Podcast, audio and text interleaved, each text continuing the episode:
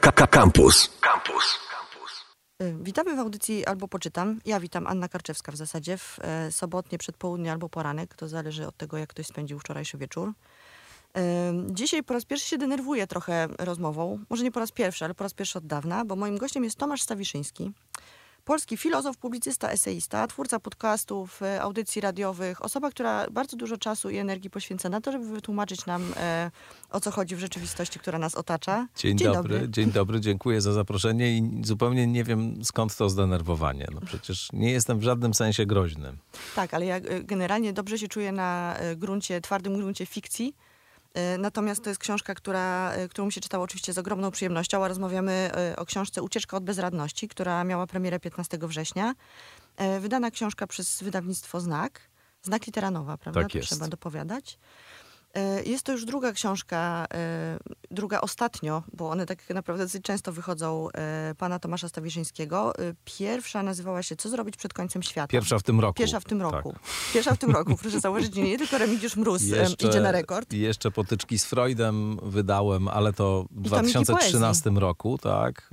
Tak, dwa tomiki poezji, ale to już w ogóle dawno temu, bo jeden się ukazał w 99 roku, a drugi w 2002, więc Myślę, to że jest część z naszych archeologia. e, słuchaczek i słuchaczy może tego w ogóle nie pamiętać. No, myślę, że tak. Więc e, tak, tempo wydawania książek godne e, podziwu, tempo e, produkowania podcastów w różnych formach, bo tam są jest kwadrans filozofów, niedziela filozofów. Przesłuchałam sporo z tych podcastów. Godzina, teraz go- godzina. godzina tak, tak. Niedziela była w, kiedyś w pewnym radiu, Którego którego, nazwy nie będę wymieniał, ale po dobrej zmianie radio zdecydowało, że jednak ten program tam niespecjalnie się mieści. Mhm. E, A godzina filozofów jest tak, w, ra- w Radiu Tok FM teraz e, i magazyn sobotni i kwadrans filozofa i jeszcze podcast skądinąd, taki mój już zupełnie prywatny, dostępny na tych wszystkich platformach podcastowych. E, To się w zasadzie dobrze składa, bo chciałam powiedzieć wam, kochane słuchaczki i słuchacze, że jak rzadko mówię tak, że jakąś książkę trzeba przeczytać, bo uznaję, że jeżeli coś jest książką e, o fikcjach różnego rodzaju, to albo można, albo nie można, albo komuś się spodoba, albo nie. A tutaj niestety muszę powiedzieć, że tę książkę e, każdy z was powinien naprawdę przeczytać. E, Jest to książka, która bardzo, bardzo przystępny sposób i bardzo taki uporządkowany pokazuje nam, w jakim momencie rozwoju, może nie historii, ale historii społeczeństwa i świata się znajdujemy. E, Generalnie trochę miałam problem z tym, że mm, w zasadzie każdy rozdział z tej książki e, wymagałby oddzielnej audycji oddzielnej rozmowy, więc musiałam sobie coś wybrać. E, Nie poszłam na łatwiznę, nie wybrałam rozdziału o mm, naszej wewnętrznej przemocy i tym, jak przemoc konstruuje kultury, bo to by było za proste, bo e, to miałam obstukane na e, studiach, na antropologii, kultury i etnologii. Serdecznie pozdrawiam. E, I wybrałam, e, jak zwykle ostatnio, bo już rozmawiałam z, e, o konstruowaniu końców świata z Maćkiem Jakubowiakiem, potem rozmawiałam o lęku z Agnieszką Jelonek, więc mam takie dobre pasmo po prostu. e, Zdecydowanie. końcówkowe w zasadzie trochę, e, ale ta książka nie zostawia nas w, w poczuciu e, bezradności i beznadziei, co jest moim zdaniem bardzo ważne. Od czego by zacząć? Mm, Pierwsze, pierwsze w ogóle, pierwsze założenie tej książki jest takie, że jesteśmy bezradni wobec otaczającej nas rzeczywistości i próbujemy sobie z tą bezradnością w jakiś sposób radzić. Mm, I trochę o tym, że nie idzie nam to za dobrze. To, co sobie wybrałam z, spośród wszystkich tych zagadnień, które tu są, y, oczywiście nie mogło być inaczej, y, to jest ten, to, ta, ta taka teza, że mm, kapitalizm jest systemem opresyjnym y, i powoduje w, w kulturze, w społeczeństwie i w nas samych bardzo dużo bardzo niedobrych rzeczy. Jest mi to bardzo bliskie z, z różnych powodów.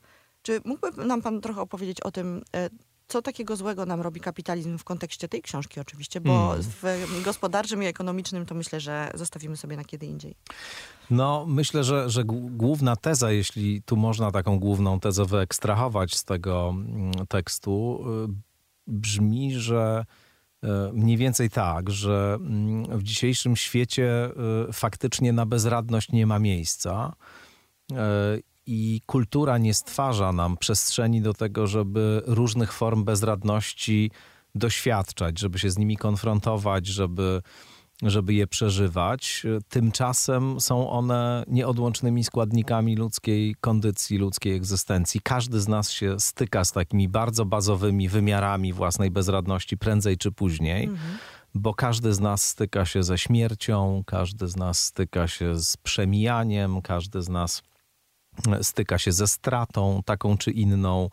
E, każdy z nas próbuje w jakiś sposób zorientować się w tym, o co właściwie w całym tym świecie i w całym tym życiu chodzi, bo e, jak przypatrzymy się takim okiem e, no, bezpośrednim temu, co, co wiąże się z faktem zaistnienia na, na tym świecie, to, to chyba każdy będzie miał poczucie, że jest w tym coś osobliwego, dziwnego i E, I, I, w ogóle fakt, że cokolwiek istnieje, to zresztą jest e, wyjściowe zadziwienie, które dało podstawy rozwojowi filozofii mhm. E, w starożytnej Grecji. Takie poczucie, że no zaraz, jak to w ogóle jest możliwe, że coś istnieje, że my się tutaj pojawiamy, żyjemy, starzejemy się, chorujemy, cierpimy, przywiązujemy się, umieramy i, i co dalej? No nie mhm. wiadomo. I, i i myślę, że każdy z nas też potrzebuje jakiejś formy opowiedzenia sobie. Ludzkość na różne sposoby to robiła i robi. E, tego, o co właściwie chodzi w życiu, o co chodzi w tym świecie. W jaki sposób też e, wpisać w tę opowieść różne fakty, które no, są trudne, drastyczne, bolesne, etc. I, i mam wrażenie, że y, właśnie z uwagi na bardzo taką radykalną ekspansję kapitalizmu y, czy rynku w najbardziej intymne y, dzisiaj obszary naszego życia, z uwagi właśnie na to, że utowarowieniu i takiemu skomercjalizowaniu podlegają nasze najbardziej intymne emocje, najbardziej e, głębokie potrzeby i najbardziej głębokie lęki, no to żyjemy w takim świecie, w którym z jednej strony właśnie na doświadczanie bezradności miejsca nie ma, a z drugiej strony nieustannie ktoś nam obiecuje, no bo z tej bezradności my się nie jesteśmy w stanie wyleczyć w cudzysłowie, ani jej uniknąć. My z nią ciągle mamy do czynienia. To jest naturalna ale... kondycja człowieka. Absolutnie. E, ale kiedy właśnie zaczynamy z nią mieć do czynienia, albo kiedy nas te lęki opadają, no to słyszymy komunikat, że to wszystko jest przezwyciężalne, mhm. to można zmienić, możesz być jeszcze silniejszy czy silniejsza dzięki mhm. temu, że właśnie e, zakupisz odpowiednią książkę, pójdziesz na odpowiednie warsztaty, e, wybierzesz taką, a nie inną markę i tak dalej, i tak mhm. dalej. I to ten stan naszej jakiejś głębokiej frustracji i bezradności tylko y, pogłębia, no bo droga, powiedziałbym, wiedzie w przeciwnym kierunku. Raczej uznanie tego, że bezradni jesteśmy, raczej uznanie tego, że jesteśmy, nie wiem, y, skończeni, sko że, że, skończoność nas, mhm. skończeni to może źle mhm. zabrzmiało, ale że, że cechuje, cechuje nas skończoność, że, że no, że, że, że, się boimy różnych rzeczy, że przemijamy, że tracimy bliskich, że my sami będziemy musieli w pewnym momencie e, odejść z tego świata i, i, i, uznanie tego i wpuszczenie tych emocji, które temu towarzyszą, uznanie tego też w sobie i w innych jest jakimś w ogóle podstawowym warunkiem, myślę, e, wspólnoty opartej na empatii, a nie na konkurencji, na mhm. współpracy, a nie na rywalizacji właśnie czy wzajemnych antagonizmach i tego, tego moim zdaniem bardzo w dzisiejszym świecie brakuje. No ja e, czytając tę książkę przypomniałam sobie, bardzo rzadko oglądam pasma reklamowe, bo na szczęście nie, nie oglądam w ogóle telewizji, ale pojawiam się czasami w miejscach, w których ona jest włączona. E, I najbardziej mnie zawsze przerażały reklamy środków uspokajających, które właśnie pokazują, że jak człowiek już jest zmęczony, no bo ma, nie wiem, zazwyczaj to są kobiety, to jest też ciekawe w tych reklamach no, że wiadomo, praca, dom, zakupy, te, te wszystkie patriarchalne po prostu klisze, które, że to kobieta za, za to odpowiedzialna. E, I nagle jest w ogóle złoty środek na to, weź jakąś pigułkę na uspokojenie i będziesz mogła robić to wszystko, co robisz, tylko spokojniej i się nie denerwować. No tu jest jeszcze jeden istotny element, który wiąże się z tym poprzednim pani pytaniem o, o kapitalizm. Mhm e, polegający na tym, że, że e, ta narracja nie jest niewinna. To znaczy, ona, ona nie wzięła się znikąd. Ta opowieść o tym, że źródło wszystkich naszych kłopotów i wszystkich naszych trudnych stanów emocjonalnych tkwi w naszej głowie, w naszej indywidualnej biografii, że to jest generalnie nasz problem mhm. prywatny i my musimy coś z tym zrobić, musimy właśnie pójść na jakieś warsztaty, pójść na jakąś cudowną terapię, do jakiegoś wspaniałego coacha albo zażyć jakąś doskonałą tabletkę e, bądź też suplement. E, to jest taka narracja bardzo charakterystyczna dla, dla późnego kapitalizmu, e, indywidualistyczna, cedująca 100% odpowiedzialności za wszystko, co z jednostką się dzieje na samą jednostkę. Proszę zwrócić uwagę, że to rzeczywiście całkowicie eliminuje nam z pola widzenia kwestie systemowe. To znaczy sprawia, że my własną frustrację, która z wielu bardzo różnych powodów może wynikać, no właśnie choćby z tego powodu, że że y, y, żyjemy w takim świecie bardzo brutalnej rywalizacji, bardzo brutalnej konkurencji, y, w którym nieustannie słyszymy, że nasze sukcesy zależą od naszych pozytywnych cech, samozaparcia, zdolności indywidualnych, woli zwycięstwa i trzeba się piąć do góry i, i brnąć do przodu i, i odnosić sukcesy i tak dalej. Czasami nam się to, to nie udaje. Ale ta porażka może z różnych wynikać e, e, źródeł i Mhm. mieć różne przyczyny, na przykład takie, że system polityczny, w którym żyjemy, jest, jest wadliwy, że jest e, dużo niesprawiedliwości, że są nierówności potężne, że się reprodukuje bogactwo i bieda się reprodukuje. No, cały szereg jest różnych systemowych e, kwestii, które mogą decydować o tym, że my się źle czujemy. Tymczasem tutaj dostajemy taki komunikat, że to jest tylko nasz problem, my z tym mamy coś zrobić. On tkwi w naszej głowie, on tkwi w naszych relacjach z rodzicami, on tkwi w jakichś innych różnych zupełnie indywidualnych e, obszarach naszego życia. E, I to rzeczywiście powoduje, że status quo może się utwardzać. To znaczy, to powoduje, że nikt e, nie patrzy na politykę, na gospodarkę, na wartości, które w tym świecie stawiane są na piedestale. Nikt nie mm, przejmuje się tymi sprawami, no bo jest taki ciągle komunikat, że świata nie możesz zmienić, możesz zmienić siebie, zmień siebie, to, to zmienisz świat i tak dalej. E, I to jest bardzo korzystne dla tego, żeby system trwał. Przy czym od razu krótko powiem, że to nie jest teoria spiskowa. I ja nie o mówię. też jest dużo w Ja- książce. Jest.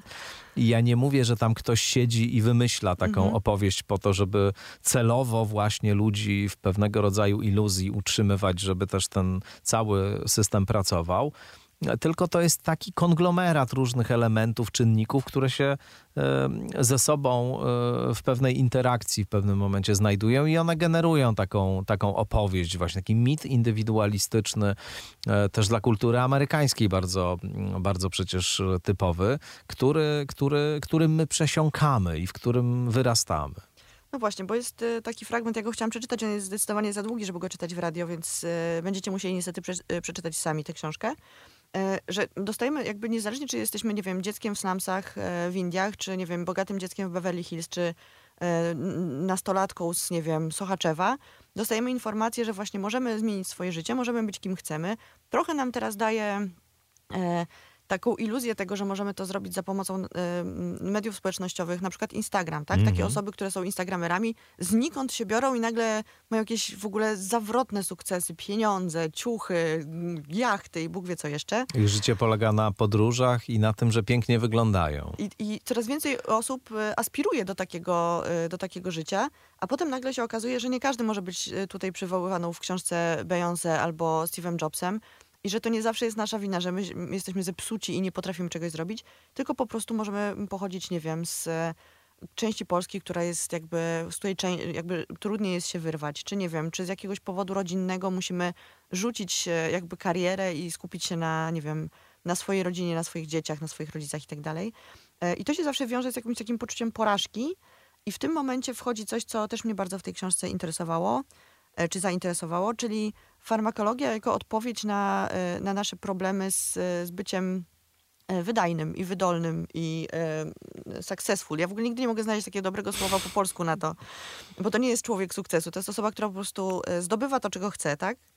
E, I tutaj w, jest, w jednym z rozdziałów jest bardzo e, ciekawa, e, ciekawy fakt, e, że w, w Stanach już są takie szkoły, w których ci psychologowie szkolni, czy, czy ludzie, którzy rozmawia, opiekują się tymi dziećmi, od Psychiatrzy, razu, tak. psychiatrzy, Mhm. od razu dają im e, środki, antydepresanty po prostu, bo wiedzą, że nie są w stanie uleczyć świata, dzięki, przez który, a nie dzięki któremu te dzieci są po prostu nieszczęśliwe i mają kiepski start w edukację, nie wiem, nie są w stanie się skupić na odrobieniu lekcji, nawet jeżeli są super inteligentne i bystre, to po prostu czasami być może nie mogą tego zrobić. E, I teraz pytanie jest takie, bo e, ja ostatnio bardzo dużo rozmawiam ze swoimi znajomymi, z których bardzo dużo zostawia alkohol i przerzuca się na, na antydepresanty. Mm. E, Oczywiście jak ja mówię to w ten sposób, to dostaję straszne bęcki, że to w ogóle jest zupełnie co innego i w ogóle to jest e, farmakologia tak naprawdę jest przyszłością e, świata. E, Jak to jest z tym, czy, po co są te e, środki antydepres, te wszystkie antydepresanty i te wszystkie wystrzyki sztuczne serotoniny i tak dalej? Co one nam w ogóle mają dawać w, e, No na w pewno, na pewno y, oczywiście istnieje bez wątpienia takie zjawisko jak y, endogenna depresja, która polega na tym, że człowiek nie jest w stanie funkcjonować i trudno wskazać jakiekolwiek źródło zewnętrzne tego stanu. E, i y, środki antydepresyjne są wtedy no, pomocne po prostu dlatego, że pomagają cierpiącej osobie jakoś wrócić do, do, do świata i do siebie. I, i często to cierpienie jest potężne. I, i, i myślę, że każdy, kto tam jakoś miał do czynienia z y, depresją albo we własnym doświadczeniu, albo, albo mając obok siebie kogoś, kto rzeczywiście depresji ciężkiej doświadcza, to, to wie, że to jest bardzo takie realne i substancjalne, powiedziałbym, e, doświadczenie. I, i w tym sensie to są środki, które, które są po prostu pewnym, pewną, pewną osiągnię, pewnym osiągnięciem współczesnej medycyny I czasami jedynym ratunkiem i czasami jedynym, jedynym Mhm. ratunkiem, absolutnie. Podobnie zresztą jak środki uspokajające, czy, Mhm. e, czy środki e, stymulujące, które właśnie w pewnym zakresie przy pewnych e, problemach czy schorzeniach e, są stosowane. Natomiast my wiemy skądinąd, że i to nie dotyczy wyłącznie leków psychotropowych, ale na przykład leków przeciwbólowych także, że istnieje ta grupa środków e, tak czy inaczej zmieniających świadomość, czy, czy ingerujących bardzo mocno w, w, w ludzkie doświadczenie, sprawiających, że wchodzi się w jakiś stan, nie wiem, głębokiego rozluźnienia, głębokiego relaksu, albo w ogóle jakieś dyskomforty, które nie są bezpośrednio, nie wiem, dyskomfortami organicznymi często, e, są, są dzięki temu znoszone, e, które, czy których używanie wymykało i wymyka się spod kontroli. Mhm. I to nie jest tylko y, kwestia tego, że właśnie jakieś nieodpowiedzialne jednostki robią to e, dlatego, że mm, e, no nie wiem, taki mają, taką mają skłonność po prostu i, i w związku z tym nadużywają tych leków. Tylko problem jest systemowy, związany z no, ze specyfiką rynku farmaceutycznego na przykład i, i właśnie między innymi również ze specyfiką współczesnej rzeczywistości, w której ludzie żyją, doświadczając bardzo głębokich e, trudności i problemów i nie mając możliwości, żeby te problemy w jakikolwiek inny sposób, aniżeli tylko przez zagłuszanie e, rozwiązywać. takim, takim bardzo ciekawym i poglądowym e, dokumentem na ten temat jest e, film w tej chwili wyleciała mi niestety nazwa e, dokumentalny, tam dwuczęściowy na HBO jest on do obejrzenia, który opowiada, nie, niedawno była premiera, kilka miesięcy temu, opowiada o źródłach epidemii opioidowej w Stanach, tego w jaki sposób w ogóle to masywne, masowe uzależnienie od opioidów, które tam jest gigantycznym problemem, e, po, powstało. E, i, I rzeczywiście ta polityka reklamowa koncernów i też lekarze, którzy zapisywali te środki absolutnie bez absolutnie żadnych wskazań, tylko, tylko wyłącznie z chęci zysku i, i też być może z chęci z tego, żeby tych ludzi jakoś tam e, od siebie oddalić. No, to, to, to są upiorne rzeczy rzeczywiście. Mm. I w przypadku y, leków psychotropowych, to właściwie od momentu, kiedy one zaczynają wychodzić z takiego użytku wyłącznie szpitalnego, bo pojawiają się kolejne, y, coraz to lepsze środki, które pozwalają na niwelowanie pewnych dyskomfortów, a zarazem funkcjonowanie poza No szpitalem. właśnie, no bo to jest kluczowe, prawda? Że to Tak. one nam pozwalają normalnie, funk- normalnie, normalnie funkcjonować. Możemy chodzić do pracy, do szkoły, nie Tak. wiem, na studia, spotykać się z ludźmi Y, e, i tyle. I jakby i one po prostu zmniejszają nam dyskomfort. Jasne. To jest to Jasne. określenie. I, I pierwszymi takimi środkami, które w ten sposób były nadużywane, były benzodiazepiny. Jeszcze, jeszcze w latach 60. e, rozwijało się masowe uzależnienie, zwłaszcza kobiet właśnie, które z uwagi na, i to jest bardzo charakterystyczne, z uwagi na pewną konwencję społeczną e, nakazującą, to znowu Stany Zjednoczone, takie laboratorium współczesności trochę, ale nie tylko, nakazujące e, kobiecie zachowywanie się w określony sposób, spełnianie w określony sposób swojej roli. No, z różnych powodów kobiety, które nie były w stanie się w tym odnaleźć albo przeżywały różne mm, problemy, ale nie można było ich uzewnętrznić ani w żaden sposób z nimi mhm. sobie poradzić inaczej, nadużywały masowo tych środków, uzależniały się od nich i, i zjawisko uzależnienia od benzodiazepin jest w ogóle ogromne w Polsce, w Polsce też jest ogromne. Przy czym znowu, y, to są y, też leki, które stosowane odpowiednio, w odpowiednich dawkach y, są bezpieczne i potrzebne, i, i, i nie należy tutaj rezygnować z ich e, używania, jeśli ktoś po prostu jest e, naprawdę mhm. w stanie, nie wiem, ciężkiego lęku, ciężkich trudności i tak dalej. Natomiast dzisiaj faktycznie mamy do czynienia z sytuacją, w której te środki stają się substytutami e, społecznej zmiany mhm. czy zmiany systemowej na masową skalę, w której starą, stają się takimi sposobami na to, żeby pewne negatywne emocje i dyskomforty E, które odczuwamy, bo na przykład okoliczności, w jakich się znajdujemy, są po prostu e, nam nieprzyjazne mhm. pod wieloma względami, bo żyjemy w świecie ogromnych niepewności, ogromnych napięć e, konfliktów, różnych fantazji apokaliptycznych, które na różne sposoby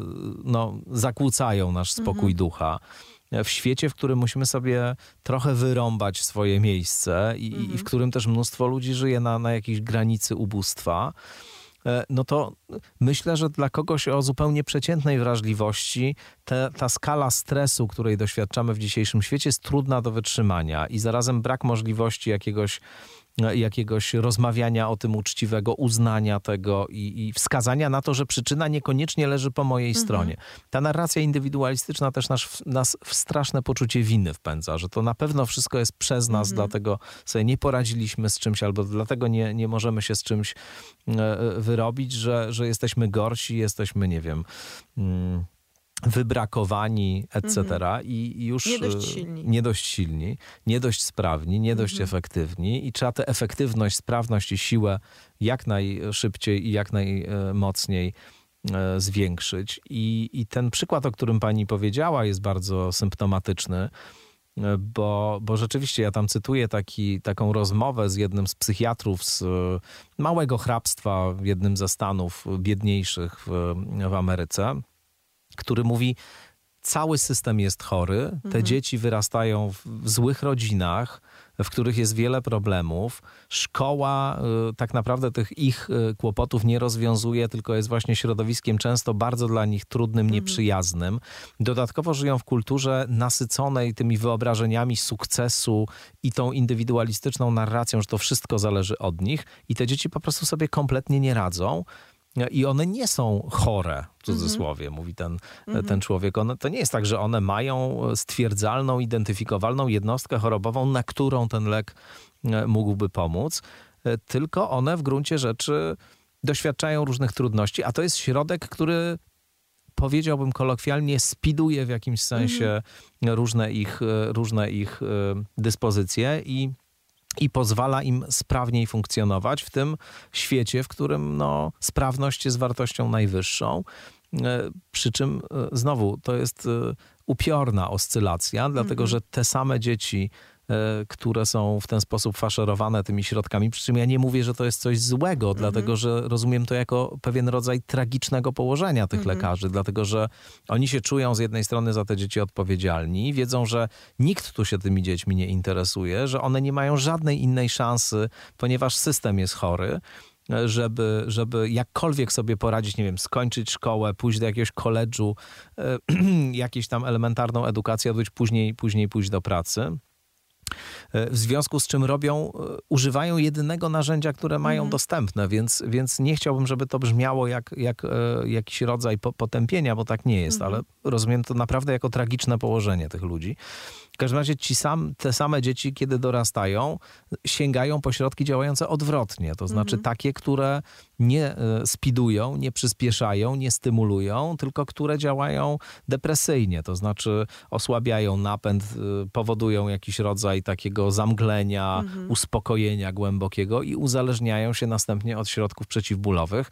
E, I to jest potężny problem, mam wrażenie. Przy czym jest dużo też takich prac Ja tam szczególnie cytuję dwóch takich socjologów, Alana Horwica i Jeroma Wakefielda, którzy no, od lat zajmują się socjologią psychiatrii i bardzo mhm. się uważnie w swoich książkach przyglądają tym wszystkim sprawom.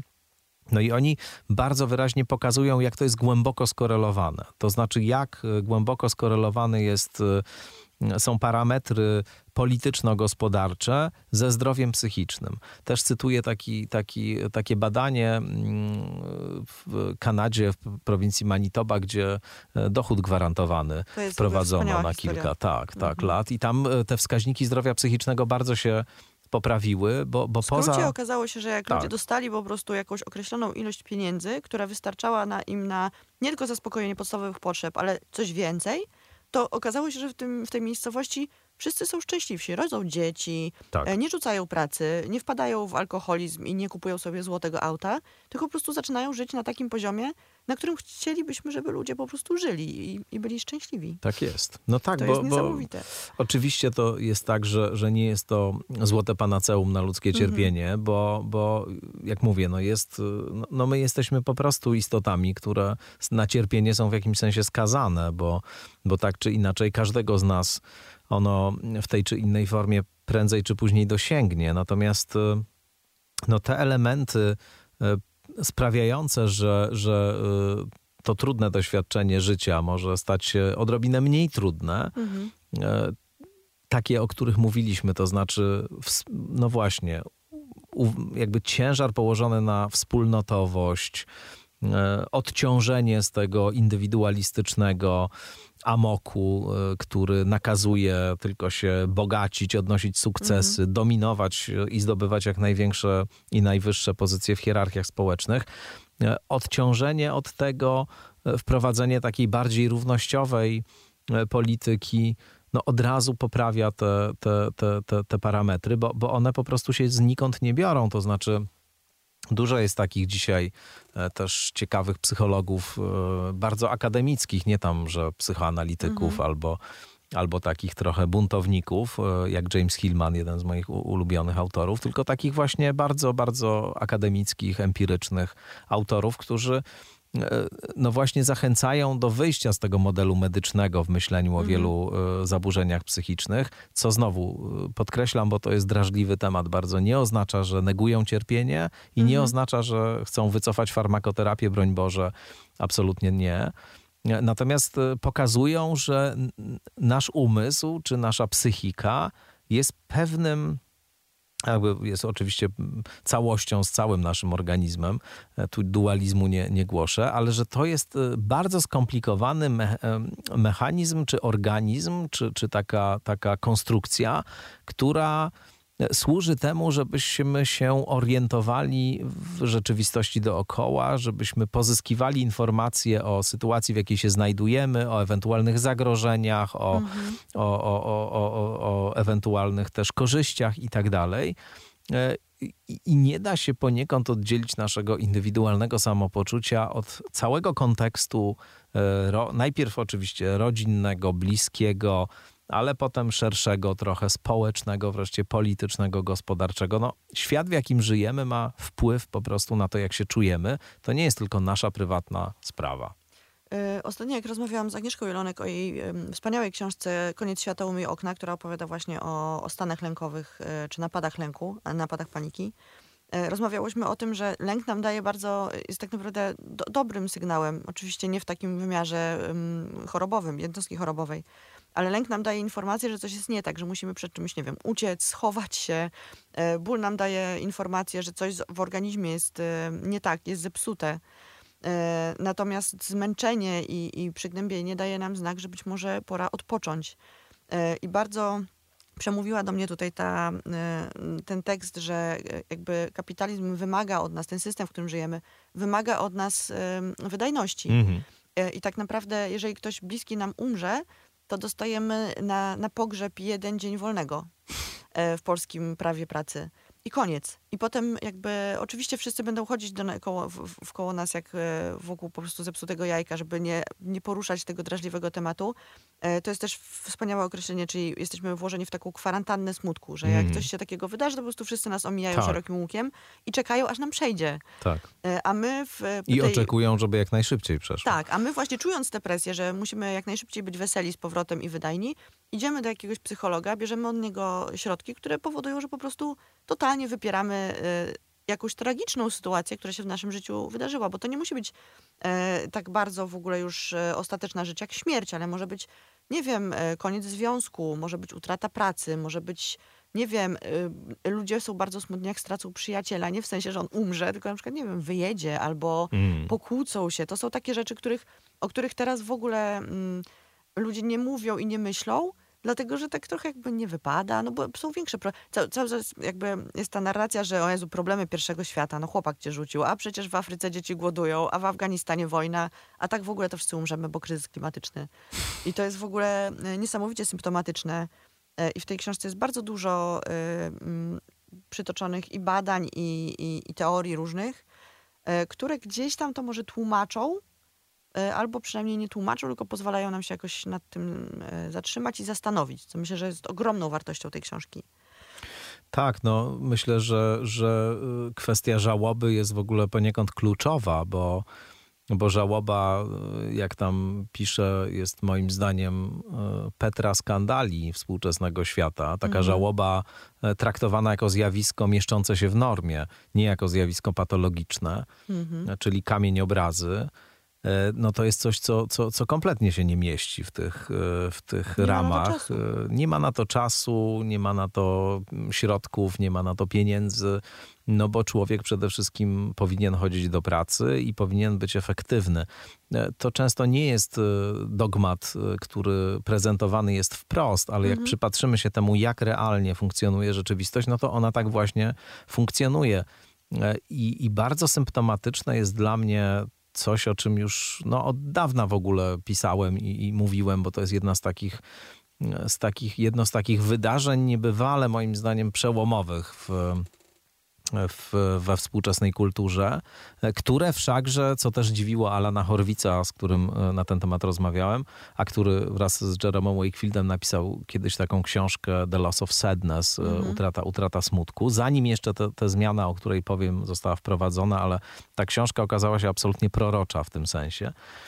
E, I on też się dziwił, że to jakoś przeszło właściwie bez echa, mimo, mimo no, że, że właściwie jedyną jakąś taką wyrazistszą publikacją na ten temat był, był numer Lancetu e, pisma medycznego, które też cy, cytuję z tekstem Artura Kleinmana, takiego bardzo, bardzo znanego psychiatry amerykańskiego, mm, profesora Uniwersytetu Harvarda, który właśnie też protestował przeciwko temu rozwiązaniu. A rozwiązanie polegało na tym, że z piątej edycji klasyfikacji DSM, czyli amerykańskiej klasyfikacji zaburzeń psychicznych, e, która jest taką biblią psychiatrów i też e, w dużym stopniu e, twórcy ICD, czyli tej klasyfikacji europejskiej, na tym się opierają. Przy czym z ICD tego nie wykreślono jeszcze. Na Mhm. Czyli razie Europa jeszcze pozwala na żałobę. Europa jeszcze, jeszcze ma te kategorie w ogóle. Mhm. Natomiast e, z tego DSM-u 5 wykreślono wyjątek e, niepatologicznej żałoby, który właśnie w przypadku dużego zaburzenia depresyjnego był wyszczególniany jako okoliczność, która e, mimo występowania tych objawów, bo, bo współczesna psychiatria jest taką objawologią, to znaczy na podstawie współistnienia pewnych objawów stawia się diagnozę. E, No więc e, w przypadku, kiedy człowiek stracił kogoś bliskiego, powiadał ten wyjątek, e, w okresie, no właśnie, tutaj okresy się różnią od siebie, Zmniejszały zaraz się. powiem, zmniejszały się bardzo drastycznie, no to wówczas, mimo tego, że występują te objawy, to nie musisz ich psychiatro traktować jako, e, jako e, depresję i nie musisz od razu wdrażać farmakoterapii, chyba oczywiście, no to jest powiedziane i oczywiste i było zawsze powiedziane i oczywiste, że są formy cierpienia takie, które są nie do wytrzymania dla ludzi. Po prostu często ten ból po stracie osoby bliskiej jest potworny. E, I nie ma nic złego w tym, żeby, żeby nie wiem, wziąć leki nasenne jakieś albo wziąć leki uspokajające. Po prostu chodzi o to, że człowiek tak, że człowiek nie jest w stanie tego, tego wytrzymać. No i I rzeczywiście tam się to bardzo zmieniało. W DSM-ie trzecim był rok, czyli przez rok uznawano, że to jest zupełnie normalne, że ma pani objawy Mhm. depresji po stracie kogoś bliskiego. E, W czwartym DSM-ie, e, który tam na początku lat 90. się ukazał, bo ten pier, trzeci był w 80 roku, w czwartym było już e, tylko dwa miesiące, no a w piątym już to całkowicie zlikwidowano. Mhm. i tam oczywiście jest jakaś narracja wokół tego, że to chodzi o firmy ubezpieczeniowe tam, ale ów Horwitz, Zawsze który... jest jakaś narracja. Tak, ale ten właśnie Alan Horwitz, który jest y, ekspertem zasiadającym w komisjach w ogóle opiniujących te DSM-y, więc on tam uczestniczył w pracach nad, nad bodaj wszystkimi tymi trzema ostatnimi DSM-ami jako, jako ekspert, no, no mówi, że, że to jest nieprawda po prostu, że to jest nieprawda i, i, i, że, i że zawsze można było skwalifikować e, cierpienie nadmierne w przypadku takiej straty jako patologiczną żałobę, bo taka jednostka też tam istnieje i, e, i, i nie było z tym problemu. Natomiast to jest bardzo symptomatyczne, że e, no w ogóle żyjemy w takim świecie, w którym ta, ta śmierć, słabość, choroba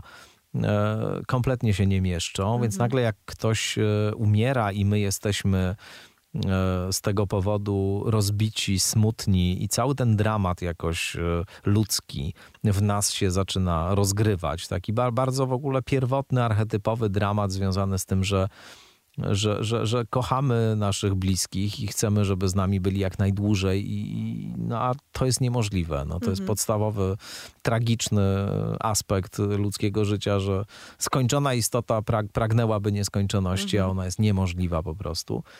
No to wówczas e, kultura dzisiaj się od tego odwraca, instytucje społeczne się od tego odwracają. I często właśnie paradoksalnie jest tak, że jedynym, jedyną przestrzenią, w której można o tym rozmawiać uczciwie jest gabinet terapeutyczny. Znaczy, ale to też wymaga nakładów finansowych, nie wszystkich na No to stać właśnie. i tak dalej. To też jest bardzo specyficzna relacja e, i ona jest jakoś e, no, no w tej prywatności i w tym zaciszu gabinetu terapeutycznego człowiek dopiero może sobie pozwolić na to, żeby Mhm. w sposób uczciwy swoje emocje wyrazić tego typu i swoje myśli. E, I, i, I to jest jakiś dramat współczesnego świata, myślę. No. I nas wszystkich. Tak, i to jest. em, oczywiście jest jeszcze w ogóle milion tematów w tej książce, o których chciałam porozmawiać. Em, mam jeszcze ten, ten swój ulubiony, jeszcze taki, to tylko rzucę jako taki teaser trailer dla czytelników i czytelniczek, że e, bycie fit i życie fit e, jako zastępnik religii e, i droga nowa do nieśmiertelności. religia ogóle nowa nawet. religia i droga do nieśmiertelności, że jak będziemy się dobrze odżywiać i dużo biegać, to na pewno nie umrzemy. Więc spoiler alert jest taki, umrzemy. E, Być może nawet e, równie wcześnie albo jeszcze wcześniej, bo e, na tym polega życie. E, Bardzo bym chciała, żebyście wszyscy mm, słuchaczki i słuchacze przeczytali tę książkę, bo jeżeli mm, wielu z nas będzie miało refleksję i zacznie się zastanawiać nad tym, co jest nie tak z e, współczesnym światem, to być może przestaniemy skupiać się tylko i wyłącznie na sobie i na swoich bólach, troskach, smutkach e, i stanach psychicznych. I a na tym, jak się... stać się silniejszym i Tak. bardziej sprawnym. Do kogo pójść, żeby nam dał coś, co pozwoli, że jednak będziemy weseli i, i em, społecznie przydatni. Może jeżeli większość z nas zacznie się nad tym zastanawiać, albo przynajmniej jakaś e, reprezentacyjna grupa, to mamy jakiś cień szansy na to, żeby to zmienić. Ja jeszcze mam w, w ramach anegdoty, bo jestem e, ciotka anegdotka jak zwykle, chciałam powiedzieć, że wstałam dzisiaj bardzo rano, żeby e, przemyśleć e, naszą rozmowę. E, I pierwszą rzeczą, jaką zapisałam w swoim notesie dzisiaj było zdanie psychoanaliza jako antidotum na transhumanizm. I uznałam, że Rzeczywiście faktycznie... stawiam tak, tak, taką tezę, że mo można by było psychoanalizy użyć jako antidotum na transhumanizm. To jest w ogóle, to jest temat na oddzielną, długą rozmowę, na którą niestety nie mamy czasu. E, bardzo dziękuję za rozmowę. Bardzo dziękuję. E, Chciałam Wam powiedzieć, kochane słuchaczki i słuchacze, że mam dwa egzemplarze książki Ucieczka od bezradności, które mogę Wam e, sprezentować. Piszcie na adres a.karczewska.małparadiocampus.fm, jeżeli chcecie dostać tę książkę, a bardzo polecam. A jeżeli nie chcecie dostawać książki, tylko ją na przykład kupić w księgarni, to to już jest możliwe. Bardzo wszystkim naprawdę polecam. E, Jest to taka rzecz, która powoduje, nie powoduje smutku, a są tam momenty, które, właśnie chciałam przeczytać fragment, ale już nie zdążę, które naprawdę są y, dojmująco tragiczne w swojej wymowie, ale jest to po prostu bycie realistą, mówienie takich rzeczy, że po prostu wszyscy się urodziliśmy i umrzemy. Zresztą pisała o tym też Szymborska kiedyś. Czytajcie tę książkę, y, rozmawiajcie przede wszystkim ze sobą, y, nie tylko o smutnych rzeczach, ale też y, o refleksjach, które macie po przeczytaniu albo literackich fikcji, albo wierszy, albo takich książek jak Ucieczka od bezradności. Generalnie bardzo zachęcamy, mam nadzieję, że z panem Tomaszem wespół w zespół, do rozmawiania z drugim człowiekiem, bo to naprawdę, tak. bo naprawdę nie ma lepszego sposobu na uratowanie cywilizacji. Bardzo dziękuję, do usłyszenia, miłej soboty i słyszymy się za tydzień. Dziękuję. Do usłyszenia. Słuchaj Radio Campus, gdziekolwiek jesteś. Wejdź na www.radiocampus.fm.